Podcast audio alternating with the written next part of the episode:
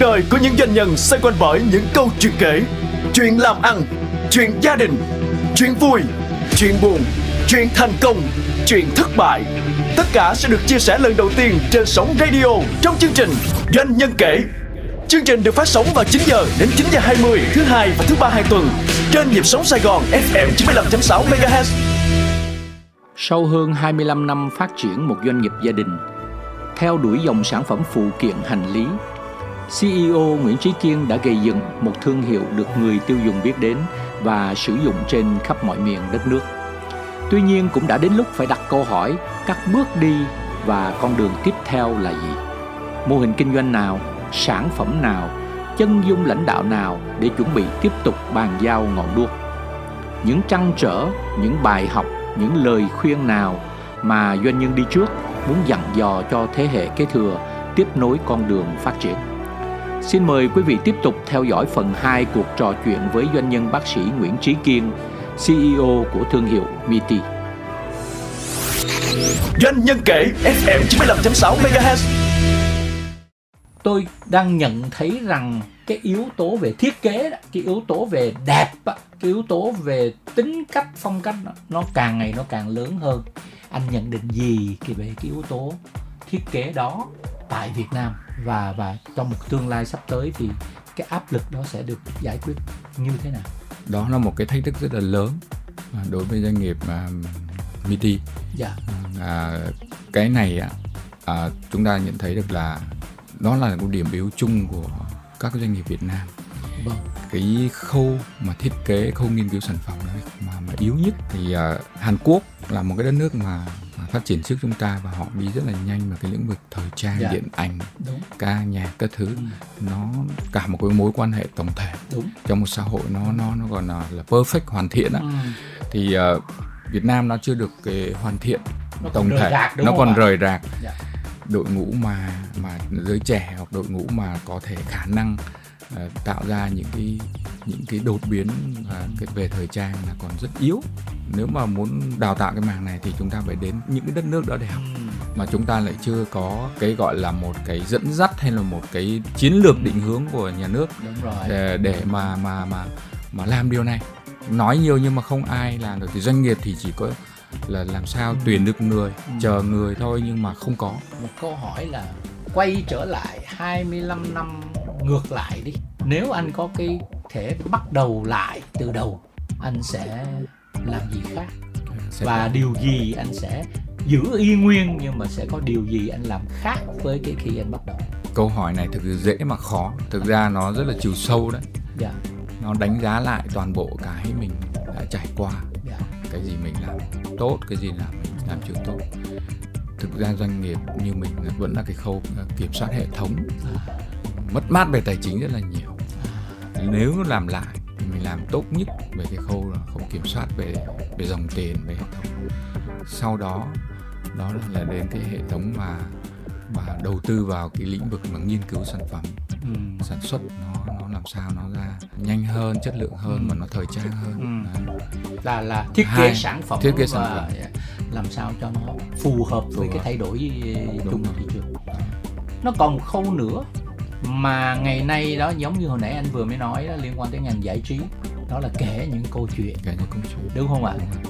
Cái ba lô này thì nó liên quan tới cái lưng, nó liên quan tới sức khỏe, nó liên quan tới dáng đi, thì phải có người kể cái câu chuyện đó một cách hấp dẫn nhất, lôi cuốn nhất. Chứ còn anh nói là ok, nó giải quyết cái lưng thẳng hơn, anh chỉ nói với những cái đơn giản chức năng đó thì không thể thuyết phục được cái nhóm trẻ bây giờ. Đúng, cái khó là cái khâu truyền thông.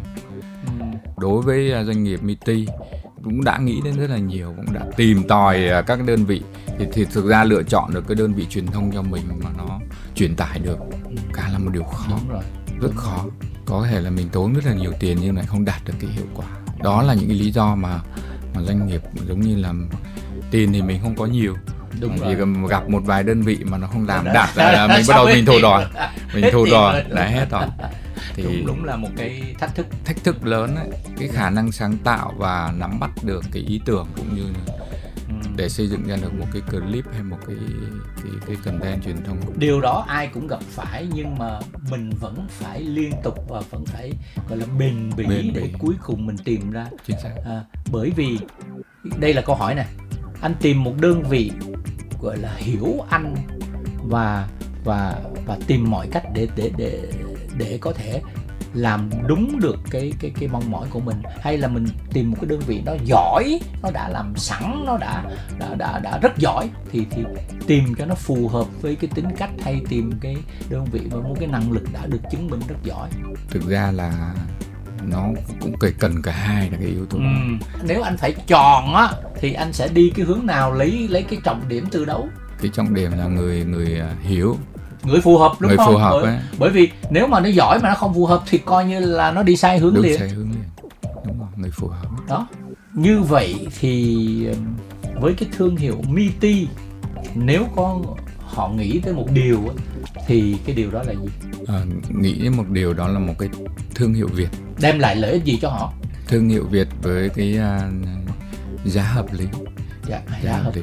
Đương nhiên là những cái chất lượng và cái sản phẩm mà mẫu mã đẹp. Điều đó thì tôi lại e rằng là nó vẫn còn chung, là bởi vì những người khác cũng sẽ nói. Và cái điều mà tôi nhìn thấy có một số đơn vị hiện nay, những thương hiệu trẻ hơn cũng trong ngành, họ liên kết, họ liên doanh, họ mua license, thì mấy cái đó anh có cảm thấy đó là một cái hướng mà trong vòng 10 năm tới anh đi về những cái chọn lựa nào?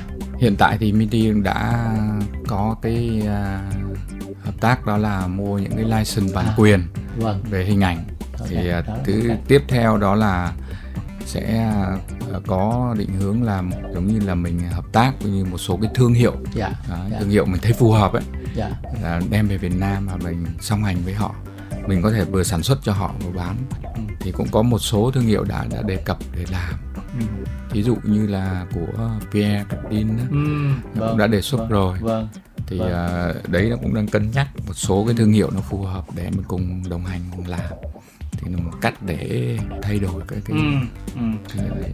Là một người mà thế hệ 6X thì anh nghĩ cá nhân anh làm thế nào để anh có thể hiểu và nắm bắt kịp những cái nhu cầu mà thay đổi của giới trẻ hiện nay?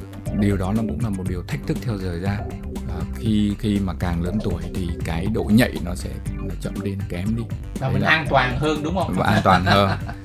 Thì chỉ có bằng cách là chọn lựa đào tạo cái thế hệ con cái kế tiếp, kế tục như thế nào đó là một cái chiến lược đào tạo.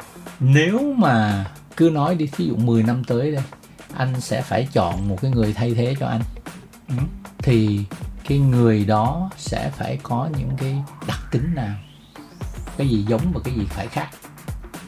Cái đặc tính để mà làm một cái lãnh đạo hay điều hành một cái doanh nghiệp, nhất là lĩnh vực về bán lẻ mà lại thời trang, đòi hỏi cái sự học hỏi không ngừng, tính kiên nhẫn, đặc tính nó phải sự bền bỉ, kiên nhẫn đó, và đặc biệt là phải bám được những cái hơi thở của thị trường.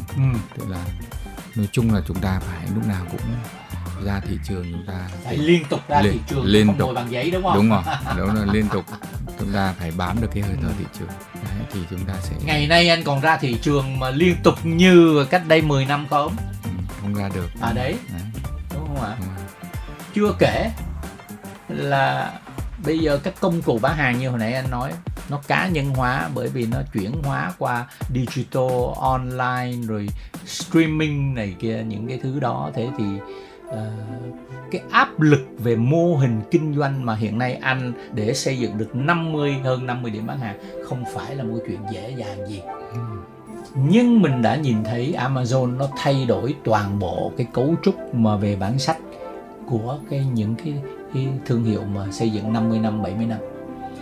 Thế thì cái áp lực đó đối với anh như thế nào trong cái việc mà gọi là số hóa cái mô hình kinh doanh hiện nay? Hiện nay thì chắc chắn là phải chúng ta phải song hành để làm những cái công việc mà sự thay đổi cái nền tảng bán hàng như vậy. nền tảng online của Miti cũng khá là phát triển, cũng khá là phát triển, và các cái nền tảng về số hóa các thứ công việc, và là cái để trong công việc mà bán hàng bán lẻ cũng đang khá là cũng ổn. Theo anh là ổn. Cũng là có cái bước nó đang phát triển dần. Đó, tiếp cận được những cái cái phương thức bán hàng mới. Hãy mường tượng bây giờ là năm 2033, Miti lúc ấy là sẽ kinh doanh những sản phẩm gì, bán ở đâu, như thế nào, có khác gì với 2023? Hình dung 10 năm tới thì Miti sẽ có một điều khác, và một điều vẫn có những cái giữ cốt lõi, và có những cái điều khác, đó là cái mô hình nó sẽ khác đi một chút. Mô hình Miti sẽ có thể chia làm 3 mô hình, có thể chia làm 3 cái phương thức tiếp cận thị trường. Đó là mô hình hoàn toàn chỉ bán những cái dòng sản phẩm kids, cái lứa tuổi đến trường cho trẻ em. Trong đó sẽ có những cái sản phẩm về cặp học sinh, đồ chơi, quần áo, giày dép, và lý người tiêu dùng trẻ con làm cái tiêu chí là rồi. Tiêu chí hiểu.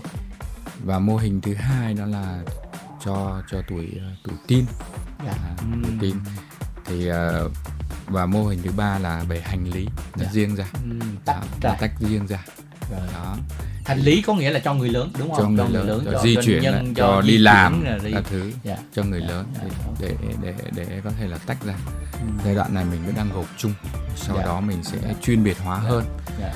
Đấy là về mô hình. Và thứ hai là cái độ phủ thì Miti 10 năm sau thì đương nhiên là Miti sẽ xuất hiện ở Việt Nam thì nó độ phủ nó lớn hơn các tỉnh thành, và đặc biệt là nhắm đến cái việc mà ra các cái đất nước Đông Nam Á trước thôi. Xuất khẩu thương hiệu, đúng không? Xuất khẩu thương hiệu. Tức là bằng thương hiệu của mình, đúng không? Bằng thương hiệu của mình. Không phải là gia công. Tức là đi theo mô hình của Thế Giới Di Động ạ. Là mình chọn được một đối tác thì tốt, mình sẽ phát triển cái cửa hàng, cái mô hình của mình nhân ra các cái nước mà nó tương đồng với mình, ví dụ như Indonesia. Đấy, hoặc là những cái đất nước mà phát triển hơn như là Philippines. Thì đấy là những cái mà mình định hướng, đã nghĩ rồi, đã có chiến lược. Tôi thấy rất rõ ràng. Nhưng mà anh có nghĩ rằng là những rào cản nào anh phải vượt qua để anh đi tới cái con đường mà đầy ánh sáng đó?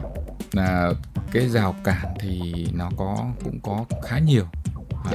Trong đó có việc mà chúng ta phải làm tốt cái thị trường nội địa, nó là một con gà để trứng vàng cho mình đã.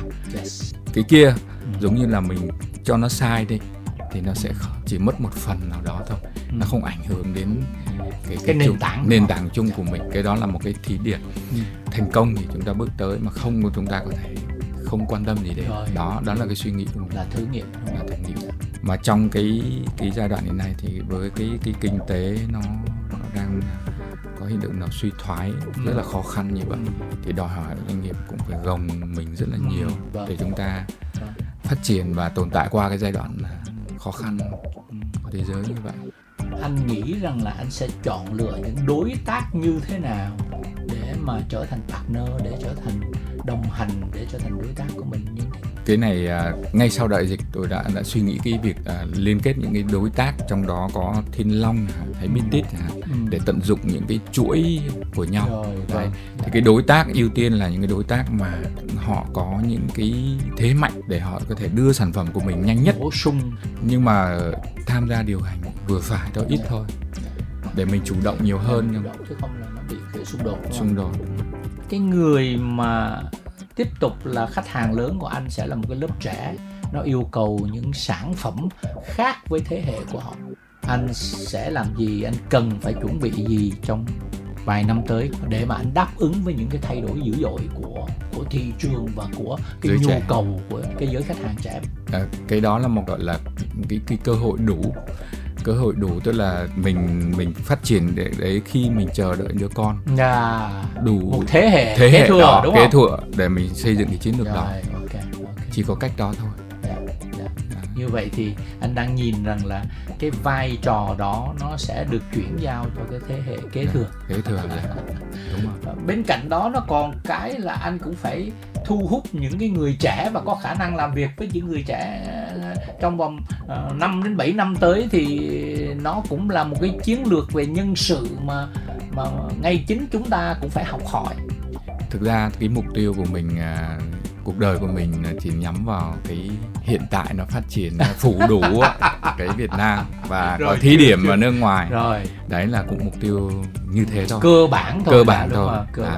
Chứ chưa nhắm vào cái đó là chỉ nổ hả? Chưa vào cái đối tượng đấy, là phải chờ những đứa con mình nó phát triển. Mình có thể định hướng cho những đứa con. Chứ mình làm ra, mình có thể bày ra được, đẻ ra nó được, nhưng mà để nuôi nó, để mà theo nó thì khủng khiếp. Thế thì sau 25 năm, nếu có cái bài học gì đó mà anh coi như đó là một cái bài học lớn nhất mà nó thể động lại cho anh đối với những gì anh đã cống hiến và đã xây dựng cho cái thương hiệu Miti cho tới nay? Doanh nghiệp cũng là cuộc đời của mình. Dạ. Doanh nghiệp là cuộc đời, của cuộc đời cũng là doanh nghiệp. Cái cuộc đời bản thân và cuộc đời doanh nghiệp nó gắn kết với nhau rất là nhiều. Dạ. Cái bài học lớn nhất của mình nó vẫn là cái bài học về cuộc đời, về con người, cái đối tác. Mình phải đầu tư một nghiên cứu quan trọng nhất là đối tác và người bạn đời của mình. Cái người bạn đời của mình nó ảnh hưởng đến rất nhiều doanh nghiệp của mình. Thì cái mà mình muốn chia sẻ đó là cái đối tác mà mình phải quan tâm là đầu tư và chọn lựa đầu tiên là cái người đó. Người đó nó sẽ ảnh hưởng đến cái doanh nghiệp. Hình như anh đang có lời dặn dò cho con anh đó, trong đó, này thì vậy. Đó là cái yếu tố rất quan trọng. Mình đã trải qua chuyện đó rồi. Cho nên cho mình về mình nói là cái này quá hay luôn. Bởi vì tôi luôn luôn muốn hỏi là những người đứng sau cái sự thành công của một doanh nhân là ai, những người mà không xuất hiện, những người bên cạnh, những người đằng sau. Vậy thì cái lời khuyên kế tiếp của anh là làm sao cái hướng nào mà để mình để thế hệ sau nó đi mà nó chọn được đúng cái người bạn đời cho nó phù hợp. Thế đấy, mình có cái chương trình mà gọi là quản trị cuộc đời đó. Cái chương trình cuộc đời dựa vào 4 cái nguồn năng lượng. Vâng, đúng rồi. Thì cái yếu tố đấy khi chúng ta được học thì chúng ta sẽ có một cái định hướng rất là đúng. Nhưng mà đó nó vẫn còn ở cái hệ thống lý thuyết. Chẳng hạn như với tôi đang nghĩ nếu mà muốn chọn một trong những cái cách mà có thể chọn được người bạn đời mà nó phù hợp mà bớt nhầm lẫn đi, thì hãy nhìn vào gia đình của cái người đấy, hãy nhìn vào bố mẹ của người đấy. Nếu đó là một gia đình hạnh phúc, đó là một gia đình mà gọi là có giáo dục hay gì đó, thì anh nghĩ như thế nào về cái ý này? Ít ra nó tức có một nền tảng thì cái đấy vẫn là lý thuyết. Vẫn là lý thuyết à? Cái đấy vẫn là lý thuyết. Thì trong tất cả cái sự tỉnh ngộ, cái sự tỉnh ngộ lớn nhất là người ta trải qua. Người ta đã bị rồi, người ta trải qua rồi, thì rồi. Cái đó nếu như thế thì cuộc đời của mình không còn có sự làm lại. Cho nên là làm trong tất cả điều gì chúng ta biết được cái gọi là cái hệ quả của nó. Tức là người ta biết được là cái vấn đề chúng ta chọn cái người bạn đời của mình nó sẽ tạo ra được cái yếu tố thành công gì và những cái hệ quả gì, nó sẽ nghiêm trọng như thế nào, nó quan trọng như thế nào. Họ học được, hỏi được điều đó, làm cho họ tỉnh ngộ cái việc đó. Còn mình không thể hướng dẫn người ta một cách chi tiết là phải chọn như thế nào. Tới hình như tới khúc này tôi đang có cảm giác anh có con gái đó. Tại vì tôi thấy là hình như là nãy giờ là anh đang muốn dặn dò với đứa con gái của anh. Dặn nhiều lắm. Bây giờ nó đang tuổi yêu mà. Thì hay mà cà phê vậy. Như vậy là tôi bắt đầu tôi hiểu. Quá tuyệt vời. Tôi thấy là buổi trò chuyện ngày hôm nay cũng rất đặc biệt. Chỉ có một câu cuối tôi sẽ hỏi anh là nếu có những doanh nhân trẻ bước vào cái ngành tương tự phụ kiện, hành lý, thời trang trong tương lai thì anh có cái lời khuyên gì cho những cái doanh nhân mà họ có cái ý hướng bước vào cái ngành này?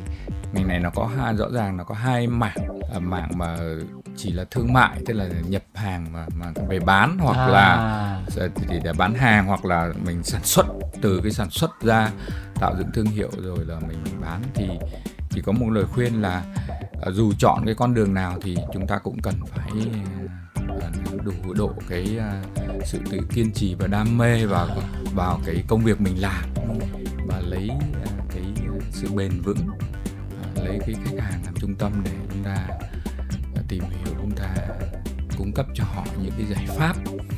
Tức là luôn luôn phải nghĩ là mình làm điều này tốt hơn cho khách hàng như thế nào. Đúng. Nói thế thì dễ, nhưng mà để làm được cái việc mà tốt hơn cho khách hàng và khách hàng họ cảm nhận điều này là thật sự tốt hơn cho họ, nó đòi hỏi một sự bền bỉ. Tức là cũng phải chịu đựng, cũng phải bầm dập, cũng phải lên voi xuống chó rồi mới có thể. Ngành này là ngành mang tính cạnh tranh cao, và nếu như đi vào con đường sản xuất thì càng khó, cho nên là phải xác định được cái ngành này ngành vất vả. Và muốn làm như thế, muốn được bền bỉ thì anh phải có một cái đam mê được dẫn dắt bởi một sứ mệnh hay là một cái mục đích mà lớn hơn nữa, để từ đó anh có thể dẫn dắt được doanh nghiệp của mình. Doanh Nhân Kể FM 95.6 MHz. Cảm ơn CEO Nguyễn Trí Kiên của thương hiệu Miti đã tham gia buổi trò chuyện rất thú vị ngày hôm nay về ngành phụ kiện, hành lý cùng với Doanh Nhân Kể. Cảm ơn anh đã chia sẻ những câu chuyện từ cá nhân của mình cho đến những trải nghiệm vận hành một doanh nghiệp, những chí hướng, những định hướng phát triển thương hiệu của anh trong tương lai. Rất hy vọng cuộc đối thoại này đã mang lại cho khán thính giả những góc nhìn mới về ngành phụ kiện, hành lý cùng những câu chuyện cởi mở của một CEO đã chọn lựa và theo đuổi con đường kinh doanh của mình như thế nào, và những suy nghĩ cho cuộc cạnh tranh sắp tới cho một thị trường ngày mai. Xin trân trọng và xin kính chào, xin hẹn gặp lại. Xin chào anh Quang. Cuộc đời của những doanh nhân xoay quanh bởi những câu chuyện kể, chuyện làm ăn, chuyện gia đình, chuyện vui, chuyện buồn, chuyện thành công, chuyện thất bại. Tất cả sẽ được chia sẻ lần đầu tiên trên sóng radio trong chương trình Doanh Nhân Kể. Chương trình được phát sóng vào 9 giờ đến 9 giờ 20 thứ Hai và thứ Ba hàng tuần trên nhịp sóng Sài Gòn FM 95.6 MHz.